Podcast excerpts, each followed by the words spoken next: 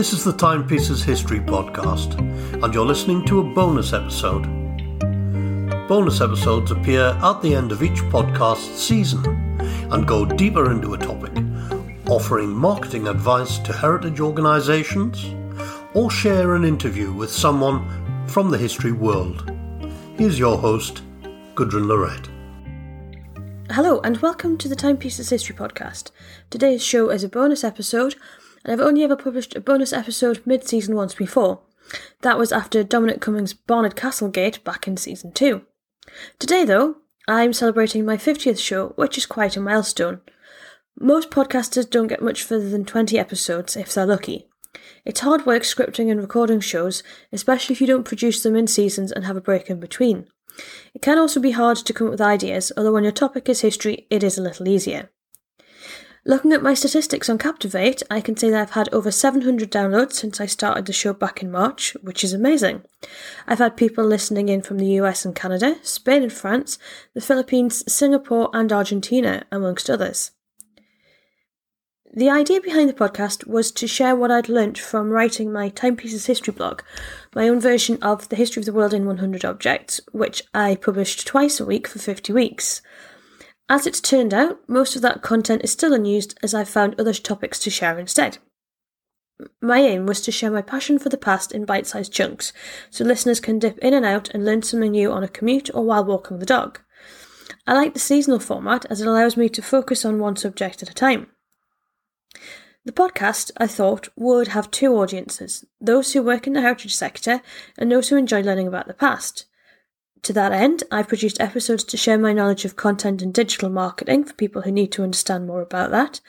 And I also hope that the show as a whole would give inspiration and ideas to anybody marketing in the heritage industry. For history fans, I've tried to find lesser known stories and dug into those from the northeast of England, which may not be as widely shared as some more famous events. The bonus interview episodes are similarly designed to show the various ways that people who love history bring it into their lives and their work. Sadly, the COVID 19 pandemic has caused huge damage to the world of history and heritage, and as the fallout continues, things don't seem to be getting any better.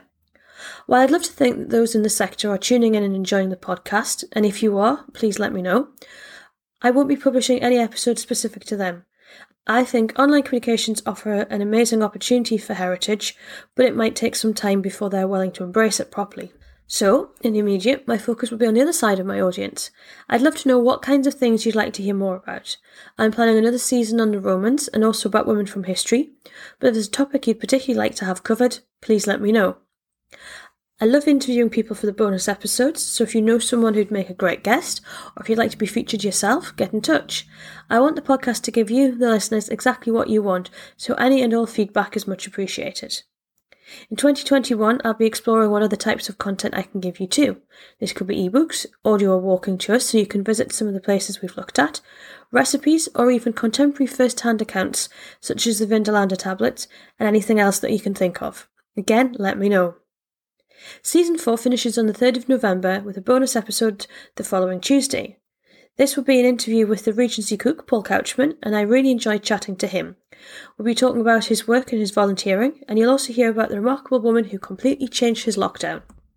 I'm going to be having a break after that, and rather than splitting season 5 over the end of 2020 and into the start of 2021, I'll be publishing a mini season. This will be six episodes exploring Christmas traditions starting on the 1st of December. The Timepieces History Podcast will be back in the new year with a season focusing on industrialists and inventors, and hopefully with a refreshed look too. I'll be looking forward to hitting 1000 downloads, and it would be great to be able to do that before the first anniversary of the show in March 2021.